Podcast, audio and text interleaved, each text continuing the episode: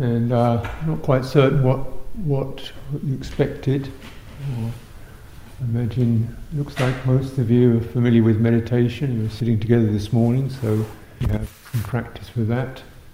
And perhaps that's something you'd like to also extend. But clearly, this has a, a kind of study orientation. So there's that, and maybe you want to some want more of that, less of this. But we'll sort of uh, blend it. Um, and this particular topic, Sankhara, is, I think, is of significance for direct practice in meditation, in also in understanding, also particularly in terms of ethics, very helpful to understand one's ethical energies and consequences and clarifying that. When I mean ethics, I mean when one feels aggressive or frightened or defensive or you know manipulative, these kinds of energies, and how you really get in touch with that and know it for yourself and steady and stabilize. We are we're indeed quite wobbly systems. So sankhara and um, just thought just give us a kind of overview, big big picture, which my able assistant will. Uh, display his writing skills. And so, you, by all means, you're, you are very welcome to make notes now, or we'll leave key terms on the board so you can write them down, and then you can look at them in your own time. And I'll try to also provide you with references in the Pali Canon to um, research those. So my, my sense is that although this, this term is rather difficult to translate into English in any one satisfactory term, Sankhara, though I, I've kind of found one that I feel quite pleased with, but programs, but one's always cautious about adding more words to, to this mix because there are several other words that are used already, and it gets confusing because you don't recognize it's actually the same thing being pointed to because somebody calls it formation, somebody calls it volition, somebody calls it karma forming tendency, somebody calls it fabrication, uh, some, somebody calls it dependence, dependencies, somebody calls it conditions, somebody calls it determinations. So none of these words themselves are particularly palpable. You know, determination. Have you seen any of those? Um, where's that? Program maybe gives one a, uh, can give one an idea because we particularly use computer programs. You recognise these are well, they're not palpable, but they're extremely dynamic, and they can also create other programs that link up to other programs and produce virtual forms such as text editing forms or picture forms or audio forms. So definitely something manifest does occur in the sensory realm that we can use. But underneath it all, there's something that what's that? You know, you try and write a computer program down, I don't know what you'd get. Some capable piece of gobbledygook that only technical people would learn or know. So most of us are just dealing with what lands on the desktop. And that's pretty much where we are in our lives. We are on the desktop. And the Buddha is dealing with some of these underlying programs that, that produce all this manifestation that we are in in fact, we are. Uh, and as you begin to unpack experience through meditation, then you begin to come up against one of the fundamental um, root programs, which is it, the what we often experience is there's an experience and there's an experiencer.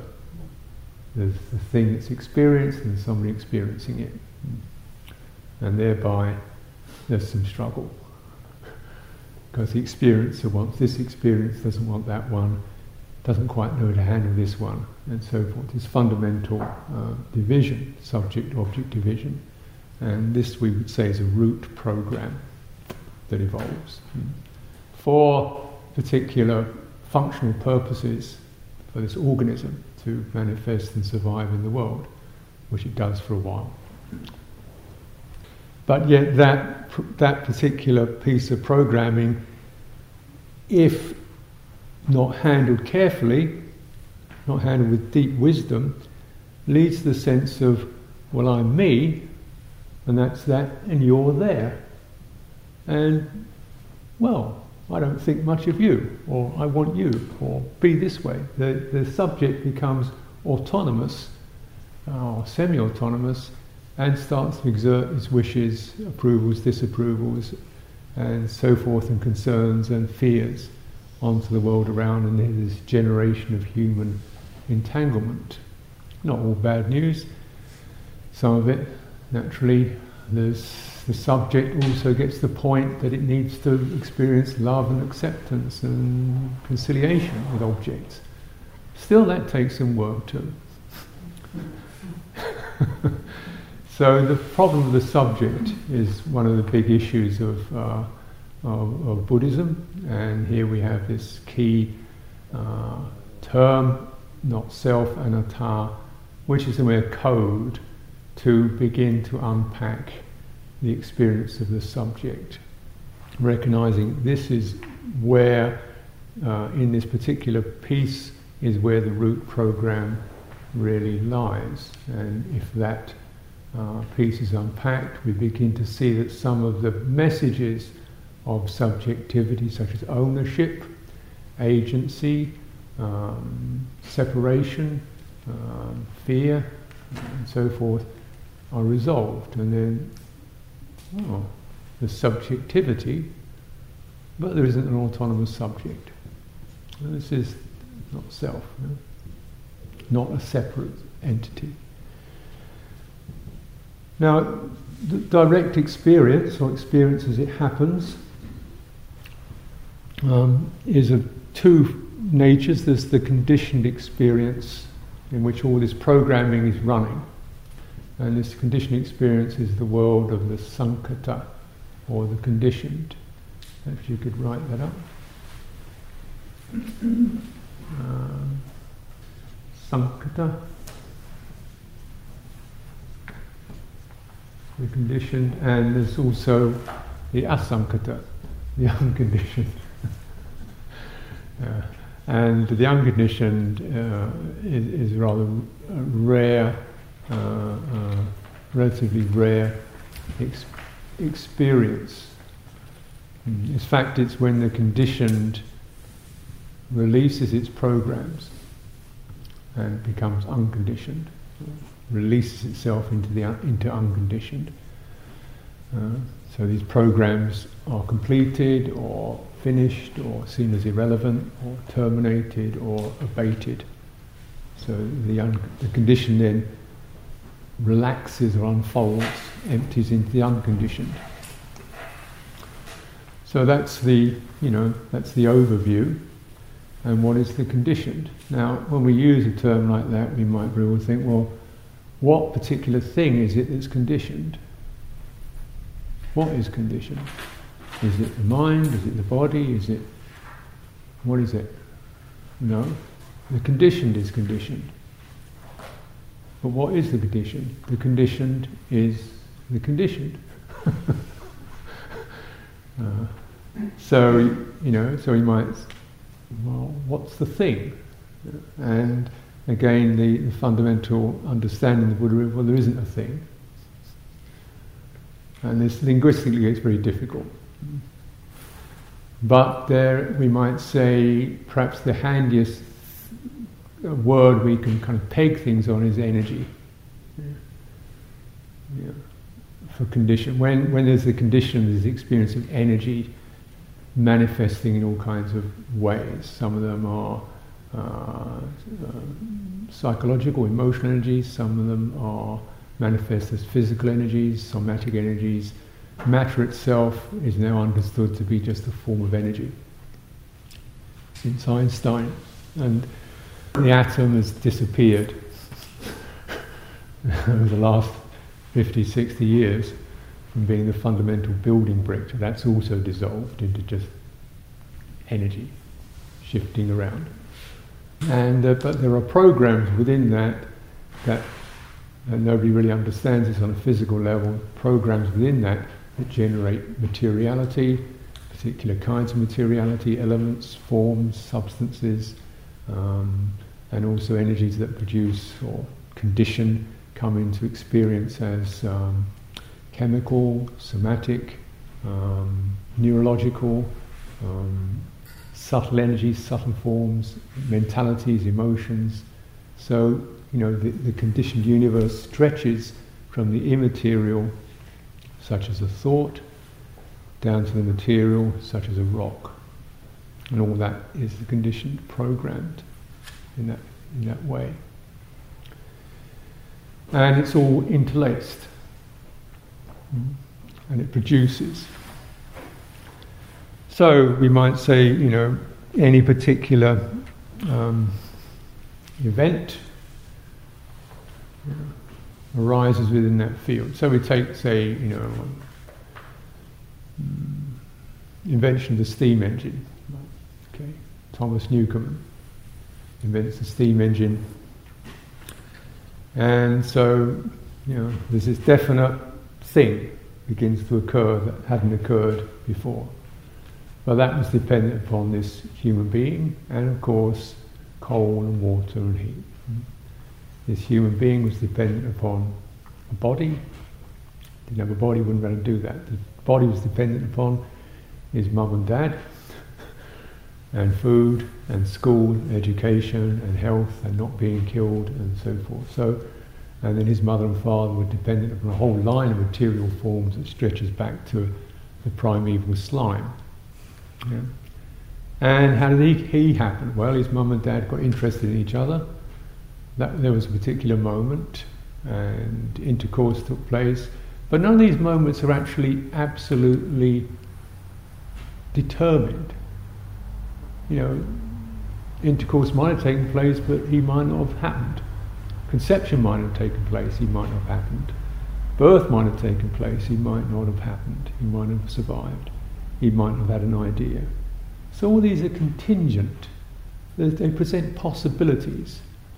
Uh, you know, the primeval slime didn't invent the steam engine, but it was somewhere in that process of potential conditions that generate other conditions that can generate other conditions that create possibilities and potentials. So there are programs that generate programs that generate programs that generate programs, and in intermeshing, new forms arise. And that's the, that's the manifest world from the psychological, such as, you know, if Thomas's father and mother weren't interested, he wouldn't have happened. So there's something immaterial in all that, isn't there? Some immaterial flash of mood or interest, so forth. If they hadn't met each other, that wouldn't happen. So how did that happen? We're in this contingent universe, or we are this contingent universe unfolding in all these different forms. And from the Buddha's point of perspective, having delved into this very deeply, recognize, well, this does go on, doesn't it? And uh, it keeps going on. And it necessarily, on a personal level, is always bound up with birth, aging, death, yeah, and uh, the need to survive, and the failure to survive, need to eat, hunger, competition, disease, um, sorrow, loss, change, separations. Yeah, those are the inevitables. There may, of course, be uh, benevolent experiences and happy feelings. There may, but there will be aging, sickness, death. And it goes on. And within that, as he recognizes, he, you know, father and child, well, there's another one that has come out of this program. Is there a possibility this program could be adjusted or reprogrammed or changed or even switched off altogether? So his realization was that without having to go around, you know, killing all kinds of creatures, not destruction of things, but by moderating and even stilling some of these programs, release could occur. There could be a release from the conditioned. And again, we might ask, well, that's interesting. Who gets released from the conditioned? No one gets released from the conditioned. There is the release from the conditioned. But who? No, no, no. No, you've created something because of the nature of language. There is a release from the conditioned that can be an experience. Uh-huh. But there isn't some separate person experiencing it. That's where the separate person dissolves or is released. There is a release within that. It's subjectively experienced, and there's a release from the conditioned, which is, say, the stilling of the sankhara, the creative impulse, the um, manipulating, the moving, the changing, the shifting. There's a release from that. So this is deeply peaceful still. And his summary phrase, which occurs in several places, is um, This is peaceful, this is the sublime, the stilling of all sankhara, which again programs, creative tendencies, dynamics, conditions, contingencies.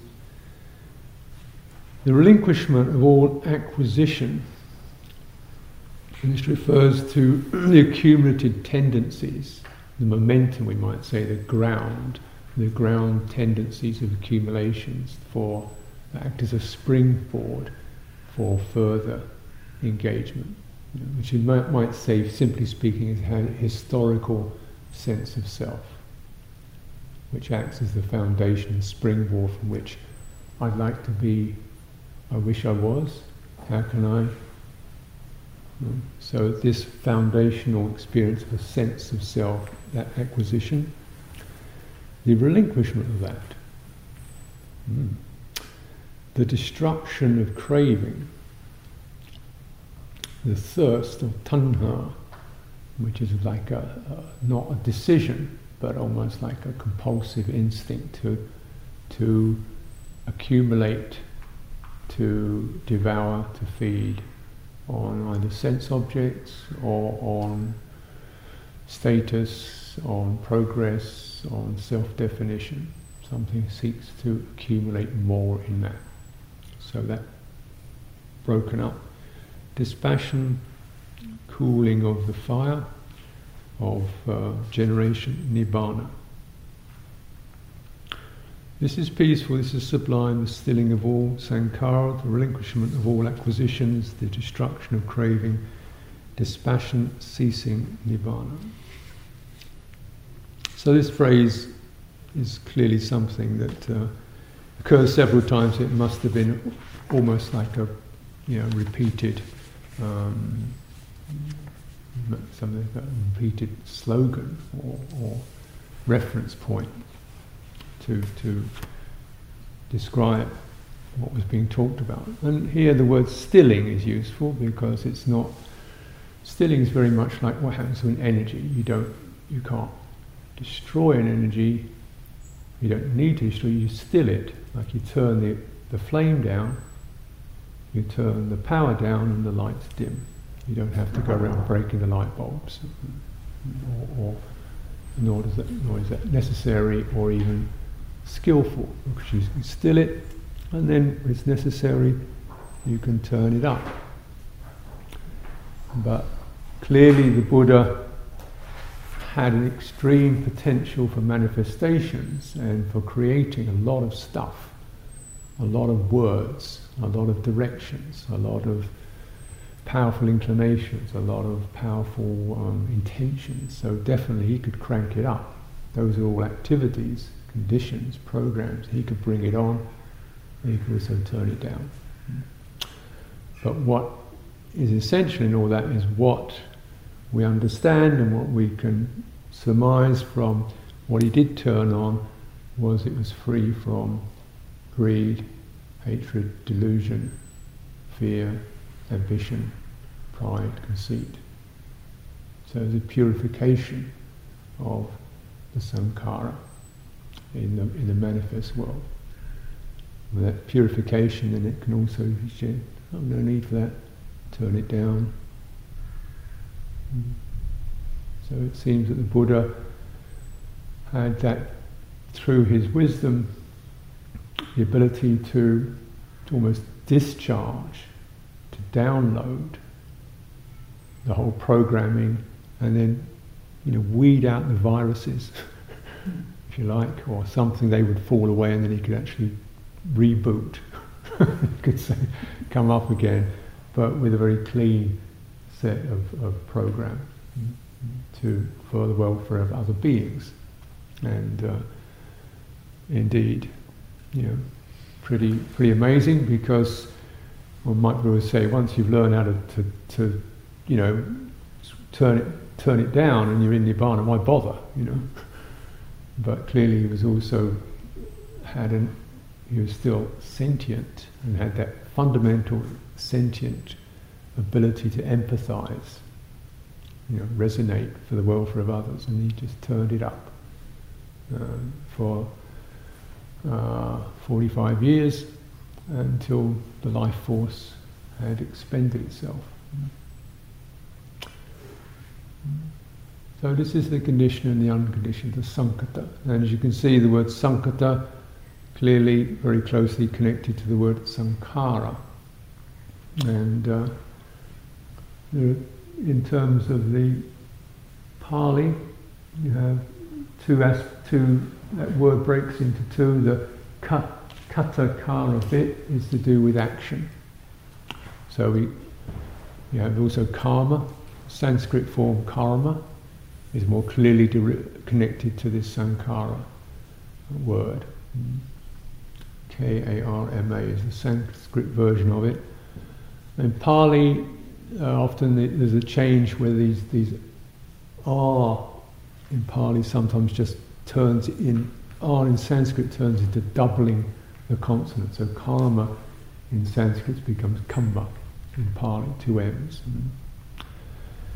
Uh, but so clearly there's, there's a connection there. Karma, action, uh, sankhara, activity. So activity is a big part of it.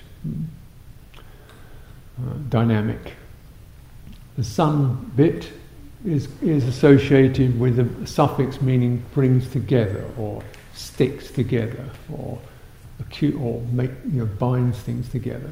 So sangha, for example, is a is a unity, a, a kind of collectedness of beings. Sangha, sankhara, a, a dynamic that form brings things together into something. In other words, it's a, it's an energy that brings around manifest objects. Yeah.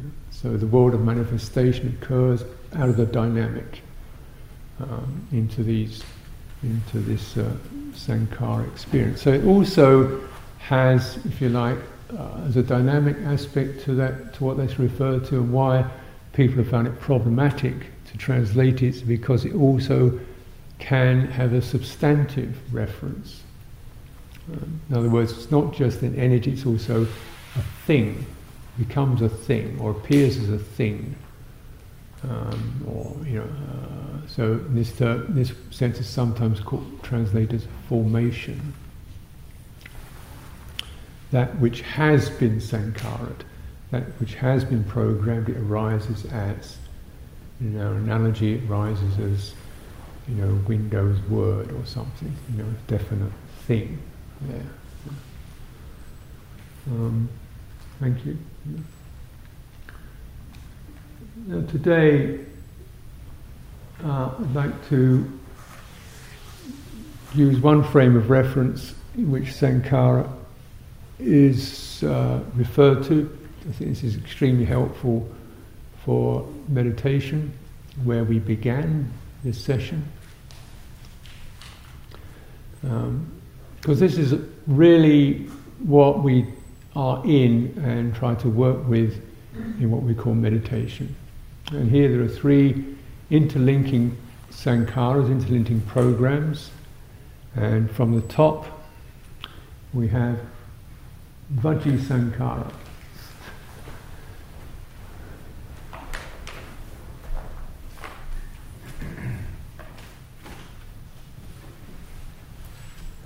Now, Vaci is to do with speech.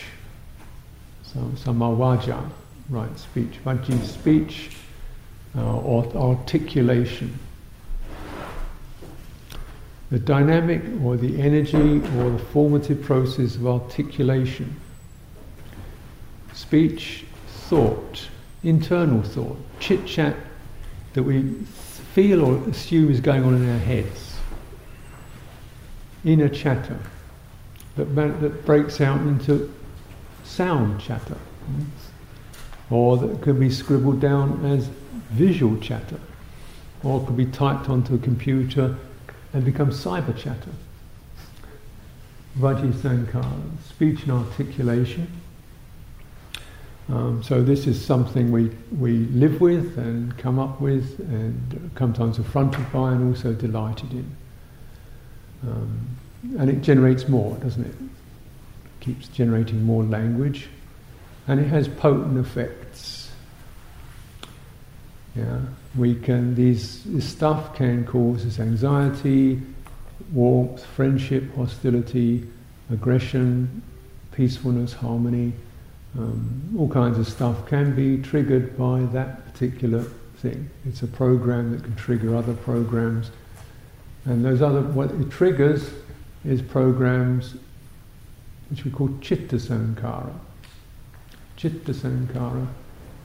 Chitta is the effective, well, it means many, covers a range of meanings. Yeah. But we might say in this sense, the chitta sankhara refers to the effective mind or heart or awareness. Chitta can be extended to mean heart, mind, or awareness. So that immaterial aspect of our experience is affected. It trembles, it rushes, it stretches, it opens, it closes, it rages, it soothes. It has powerful intentions stream out of it, determinations, resolutions. It experiences patience, equanimity, kindness, forgiveness, hostility, aggression, and it is the source of karma, the source of karma, action which will give rise to results, called old karma or vipaka. So this area extremely uh, important, and just recognizing how a few carefully disposed vaci sankharas can stimulate quite a lot of chitta sankharas. You know, call somebody an idiot, or tell them they'll get free tax cuts if they vote for me. You know, chitta sankharas start moving, and all kinds of things happen around that. You know, so yeah, and what else? Chitta sankhara is experienced uh, essentially, and this is what meditators uh, begin to touch into and, and, why we use things like mindfulness of breathing is because you, the Chitta Sankhara is also connects to something called Kaya sankhara. And this is essentially the bodily program or the bodily dynamic. Kaya Sankhara. And this is experienced, we might say, as somatic energy. In other words, it's not bones and sinews, it's that vitality, flushing, tingling, surging, swirling, jet lagged, drowsy, aroused uh, experience in our bodies that heats us, freezes us, bungs up in our head. Uh, you know, when we've been overworked, gets tight and stressed out and hunches in our shoulders. Um, sinks holes in us when we feel grief, when you feel your belly's knocked out, heartbreak, you know. It's, it's, this, it's terribly real, isn't it? You know? And these are not just sort of moods or emotions, these really have a searing experience in an embodied state. Kaya Sankhara, the bodily dynamic or bodily formation. And so that's from the top down to the bottom, although of course these positions are all relative. Um, but you can see something, word is what? Nothing. Just the noise, isn't it?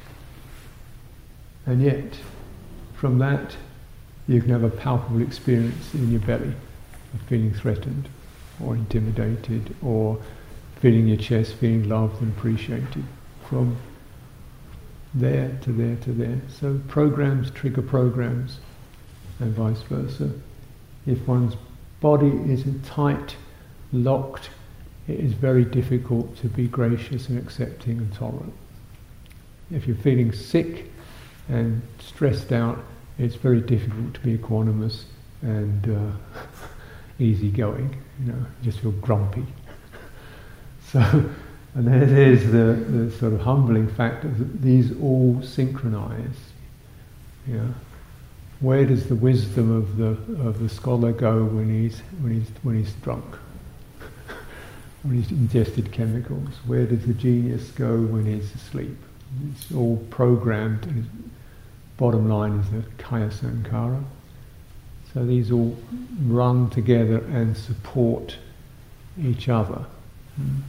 I don't say ne- it's not necessarily positive support; it can be very negative support. From bodily restriction arouses frustrated emotions, gives rise to harsh speech, and so forth. So when we meditate, we get enough of the Vaci Sankhara, it says, sit still, relax, be present. Okay. All those do. Don't worry about that. Just go into your body. Okay. What about? Just sit down. Okay, got that. Now hold your back up. Okay. You know, you start to use these verbal things to give some have physical physical effects that, if they're carefully handled, will find you in a place where you feel balanced and grounded and open. Oh. Oh. And then as you get into that and things release, suddenly your breathing becomes more apparent. Oh. And you're calm, you're peaceful, you're clearer, you're regenerated. It takes time, of course. Ah, and then lovely thoughts come up. Well, not always, but you know, the, the rough stuff comes up, you're able to just let it flow through, and behind that comes a quality of spaciousness, compassion, oh yeah, this is what we're all in, equanimity, goodwill, and then you're able to say a few things that, that make that come out of that, and think some things and say some things. So you can reprogram, um, because it is programmed. And if that process can uh, deepen, it can come to the place where the, the no, it's to so quiet and minimal because there's nothing much to say there. To stop. It's silent. And one's operating very much more in terms of inflections of spaciousness or ease. It's a slightly different realm, heart based, and quieter aspects of heart, quieter and quieter. And this makes possible a deep understanding of the relative nature of the thought process, which is very often where we really find ourselves identifying this is me, this is what I am. So when that, oh, oh, I don't need to keep them going. Finished. End of that conversation. So this program can have very not just effects in meditation, but effects that have long-term uh, consequences. For example, one begins to understand more properly, more fully, more gut level the instinct towards aggression or fear and ah, that's not necessary. It, it, that program doesn't have to be rebooted. It's been seen through as based upon an illusion or assumption, self assumption.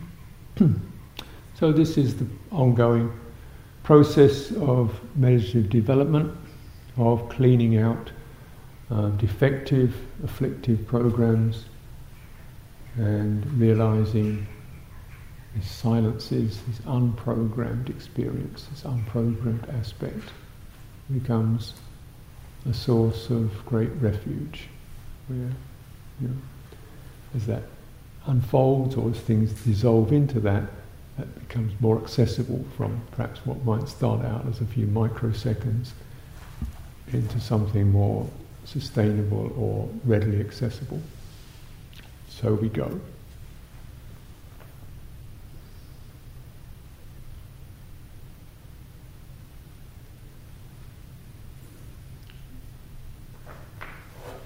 Uh, now to start again the Vaci sankhara. This is described as comprised of two particular factors, and I say, these things, um, you know, the Buddha, my, my understanding and my sense is the Buddha wouldn't have bothered with explaining these things unless they were useful. So he was not just trying to create a cosmic theory or a metaphysic, but saying there are two because when you see them individually, you, you name it, you know it. And in naming and knowing, there's a stepping back from it. Oh, it's that. That is just a conditioned phenomenon. It's not me. Hmm. So, one aspect to this, how this occurs, is um, vitakka. Vitakka is the ability to bring something to mind, thought conception. Aunt Janice. All right. Yeah. Uh, Friday the 17th. All right. Oh, good. Mm. Supermarket. All right. Yeah. Shopping. Yeah. Something pops in. It's a moment flash. Thought conception. And along with that goes something called vichara, so thought conception, vitakka, and something else translated approximately as evaluation or exploration, vichara, which means Aunt Janice. Oh, there she is. Oh, she's 85. Must get her something for her birthday. Mm. A little bit of, you know, texture gets woven around that, that initial concept. Mm right, textured in, dependent on on citta sankhara, on the mood. You know, so it arises dependent on the mood, say of she triggers sense of concern and goodwill. You know, so then points, why does it point? And what does it describe? It describes things in line with the emotional tendency of the citta sankhara and it dips into that and it generates something based upon that form. So I can think of Aunt Janice and think how much I'm fond of her, concern for welfare, she had a fall the other year, all this stuff arises in my experience, becomes rather large. And I move to act in that way. Karma. Good karma, hopefully. Could be this thing, I remember Derek and I think so and so, so and so, you know, he did that, knocked my garden fence down with his truck, didn't apologise, got angry with me instead. Linger on that one, Ooh, another big topic comes up. Why do people always do this to me? So forth. self view comes up. More karma. Karma both generates an action and it generates an actor. So, with the positive one, generates a good action towards my aunt, who I'm fond of, I become a tender, concerned person. Second kind of action generates a sense of frustration or hostility, I become an angry or victimized person. Karma. Creates an actor and an act. Remember, it's both. And one thing because you want to really touch into because mo- all actions are justifiable.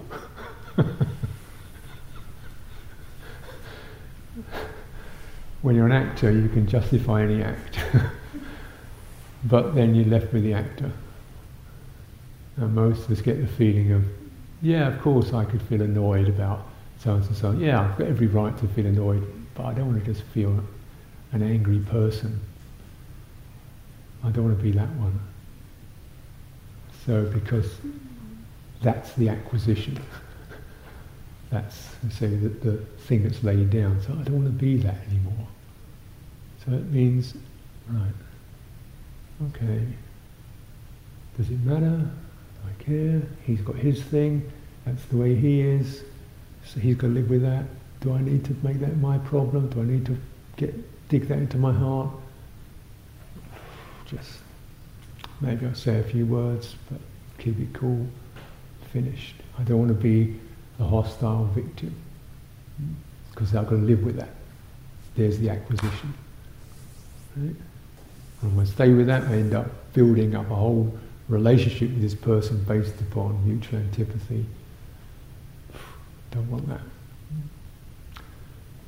So really, you know, we begin to slowly and sometimes painfully even recognize, you know, the potentials there for karma, for action, and whatever we do, we will be formed by that.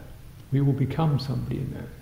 If you want to become anybody, you'd sooner be, be someone you like to live with because you have to.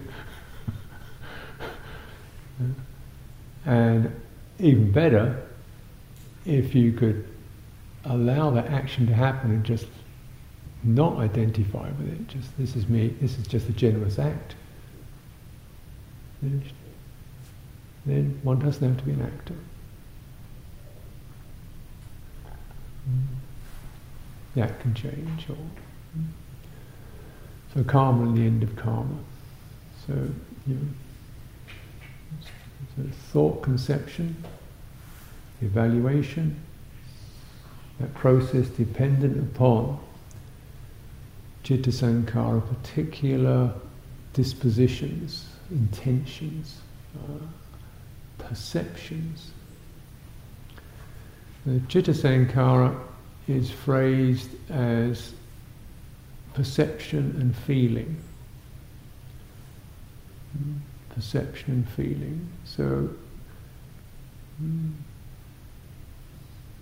this means that perception gets the citta going.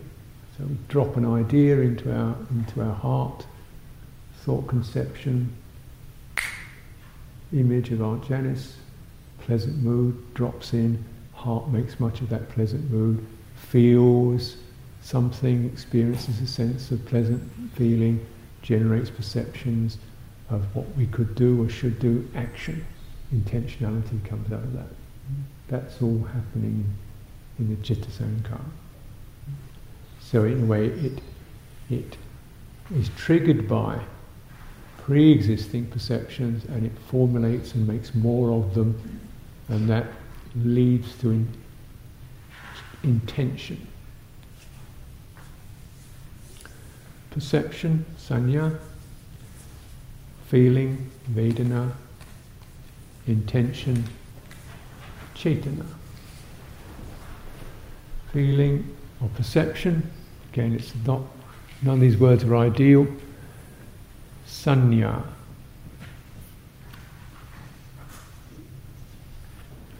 Sanya. root word there, nya, is to do with knowing. So, the kind of knowing that brings something into a conceivable form. We can also recognize it's related to the English word sign, sanya sign, because it's the same um, Indo-European root language. There's some handy benefits in that because sanya and sign, ah, we get it. Oh, it's a sign. It's a signal.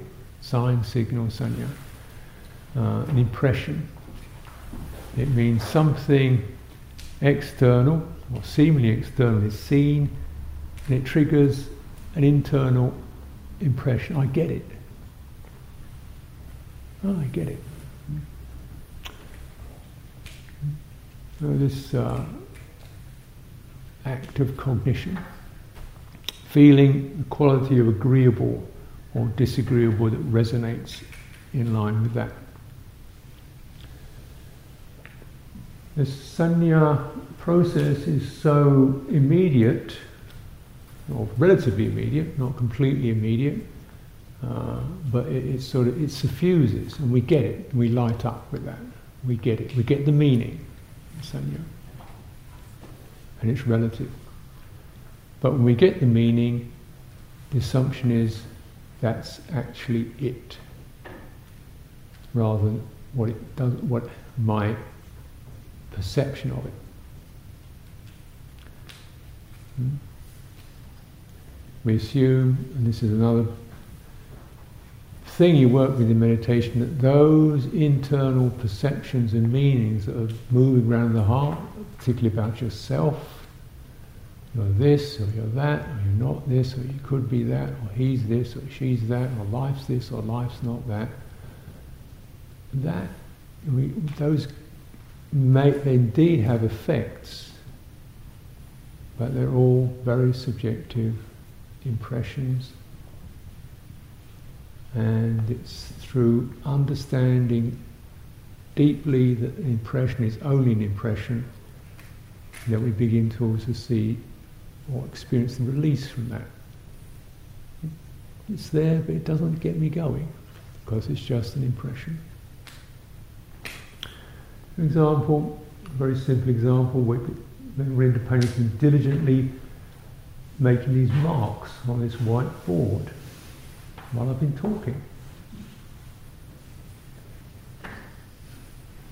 Making marks on a white board with the assumption this will be helpful. Making these lines, black lines on a white board pretty assured those black lines on the white board will, ma- will match the sounds that are coming out of my mouth.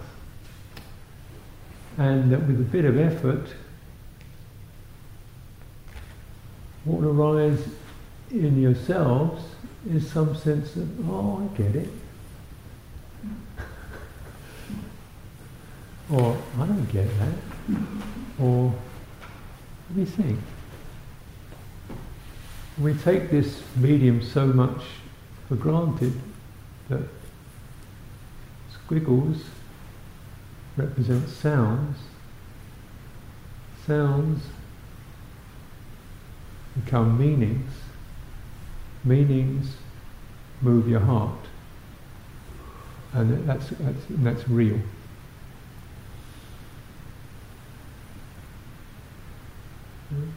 But just consider, if you look at it objectively, what, why should that curly thing be related to the letter, to the sound s? Why doesn't it make the sound? it's purely another sankhara, the program of linguistic convention in the Roman alphabet. And pretty much anybody uses the Roman alphabet we'll look at some of those words, struggle with a few, but probably come up with something close to Sankhara, or it could be, because if you're English speaker, it could be Sankara, or Sunkara, or Sankara. But the S we're all clear about. And we assume that's, that's, uh, that's language. those letters really relate to those sounds. Use Cyrillic alphabet. You can use letters very similar to that that make that represent different sounds. Use Greek alphabet. You're struggling. And that's within the realm of sounds. If you go to South Africa, you hear people going, a word begins with a, and they use those sounds, and we don't have letters for them. They speak words like that. And to us, we think, where does crazy sounds? Thinking that the sounds we make aren't normal. and mean something. And related to these marks on the board. And yet those marks, some of those marks like that nature, kind of potencies for organization, for clarity, for communication, for manipulation, for propaganda, for dogmatism, for conflict, and for conflict resolution. Potent stuff, isn't it? Mm. It's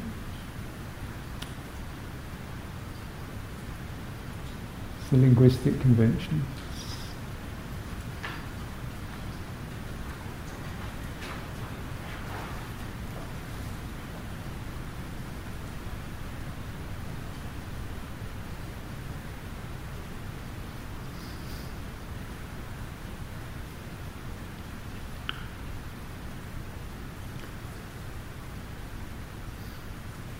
And if we recollect, or you probably recognize, you know, the famous 1984 um, hypothesis gradually adjusting language so certain concepts no longer become available, such as freedom. You gradually adjust the language till that word no longer exists. and so you can notice how those linguistic convention, conventions themselves can be adjusted and steered to avoid certain meanings happening. So those meanings become obsolete. We lose touch with freedom. As a nobody talks about it in 1984. So that's, that's the aim of it. Uh-huh. So you know, those are powerful formative tendencies, aren't they, that can affect people's hearts.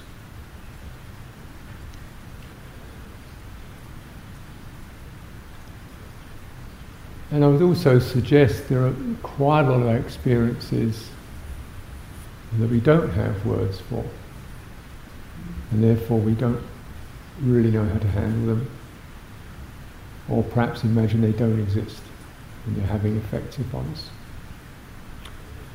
one of the beauties of Buddha's use is he's beginning to reference experiences. This is why the language can be very difficult because it's not, you know, he's, referring to, to experiences that are rather rare. And uh, one of the blessings of the Dharma is to keep those words alive not just for academic purposes because they're relating to something very significant that otherwise can be overlooked. Words conducive to liberation.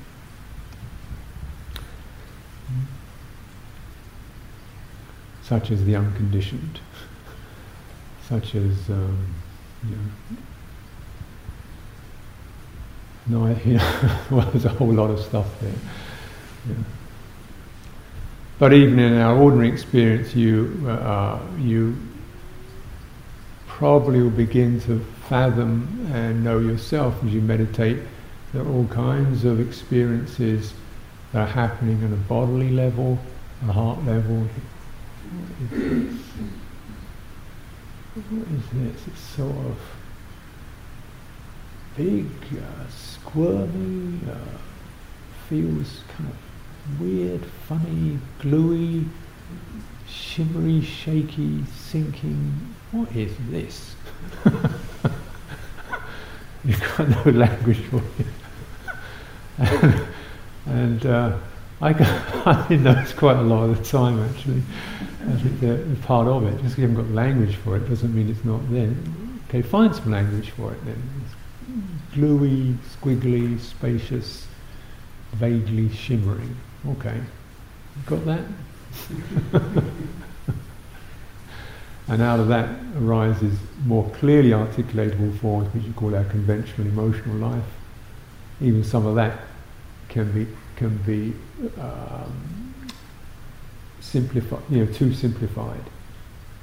One feels tinges of mixtures of a certain sense of irritation along with sadness at the same time, yeah, or reluctance mingling with anxiety with a touch of eagerness in it, you know, sort sort of mixtures and moods. So part of our practice as meditators is coming into just using language quite liberally, recognizing it is a convention. We're not looking to create something that's objectively true so much as subjectively appropriate. And we enter experiences of felt, felt senses. Doesn't have to make sense on paper, but feels like this. Because when I frame it like that, yeah, I can bear with that, I can be with that, I can respond to that. This is a frozen experience. Nothing in my body has got ice hanging off it. This feels, I would call it frozen. What? Well, it feels frozen. Okay, that's good enough because when it feels frozen, I get the sense what's needed here is some warmth. And it's not about turning the, the electricity on, it's about generating something in heart. So then we can use that still vitakka, I've named it, frozen. Uh, vichara, I've handled it. Feel, yeah, it really feels, that's about it. It feels there, frozen. It also feels perhaps edgy or precarious or rigid. There's some sense of difficult feeling in that. Right, that's enough. Now, what is the response to that? Not to write an essay about it, not to spin out on the Vaci Sankharas and create more of them, not to keep tipping more into it, saying, please be this, please be that, don't be this, why are you that, whose fault is this, how can I be this? Just generate the appropriate response from the chitta. This feels like it needs more. Okay. Where's that come from?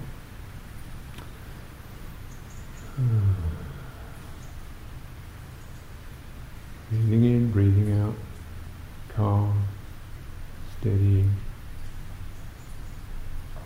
May I be well. May all be well. taking time, breathing in, breathing out letting the body energy move, shift, change, loosening, warming, suffusing. Oh, changed. Took an hour or a day, but yeah, that felt right. And I don't understand why or who or what, but something's been res- released or resolved. So, through meditative process, you know, just being able to articulate something, knowing that one's just using a flag, it's not an ultimate truth, it's just a way of pinning something, so we can handle it, and then taking it into the heart, now it's a perception, a heart signal, holding it, feeling it, is the feeling agreeable or disagreeable? What does it need? Quality of response. Cetana, intention. Intention, famous phrases, intention is karma. Chetanam bhikkhave kammam vadami. I tell you because cetana is karma. This intentionality is karma, is action. So it begins right here. What is the appropriate action to lead to the dissolution, the dissolving, the resolution, the stilling of this formation of the frozen state? The karma that leads to the end of something, that leads to its stilling, its completion, the ending of the conversation about it. Stillness, peace, the ending of the person who feels they are stuck with something. The ending of the actor. This, this process. And fundamentally, because Citta is such an effective place, you know, we've got to approach it from both ends. That is from the top, vaci, prime it, and from underneath, body, support. Hold it, hold it, hold it, and bring that simple regenerative body energy, body presence, simple vitality. Just use that like you use a vessel. Perhaps a vessel is too inert. Use it like you use hands, gently holding, affirming, balancing the heart in the body, breathing in, breathing out. Mindfulness cutting off further proliferations, protecting it from further harmful influences, acting as a screen, holding, bearing that in mind, till it can go on its way, till it releases. That's meditative process, isn't it? and a little bit of the actor disappears. Maybe sometimes there's an understanding of what caused or generated, what were the conditions that generated that frozenness or that sunkness or that flaringness. Sometimes you understand, sometimes you don't. Oh, you understand this, but you certainly can experience release and understanding that which was me, that which was myself, that which was a real factor in my life. It is dissolved, and I'm all the better for it. I haven't lost anything at all, because this whole thing is about the elimination of suffering and stress.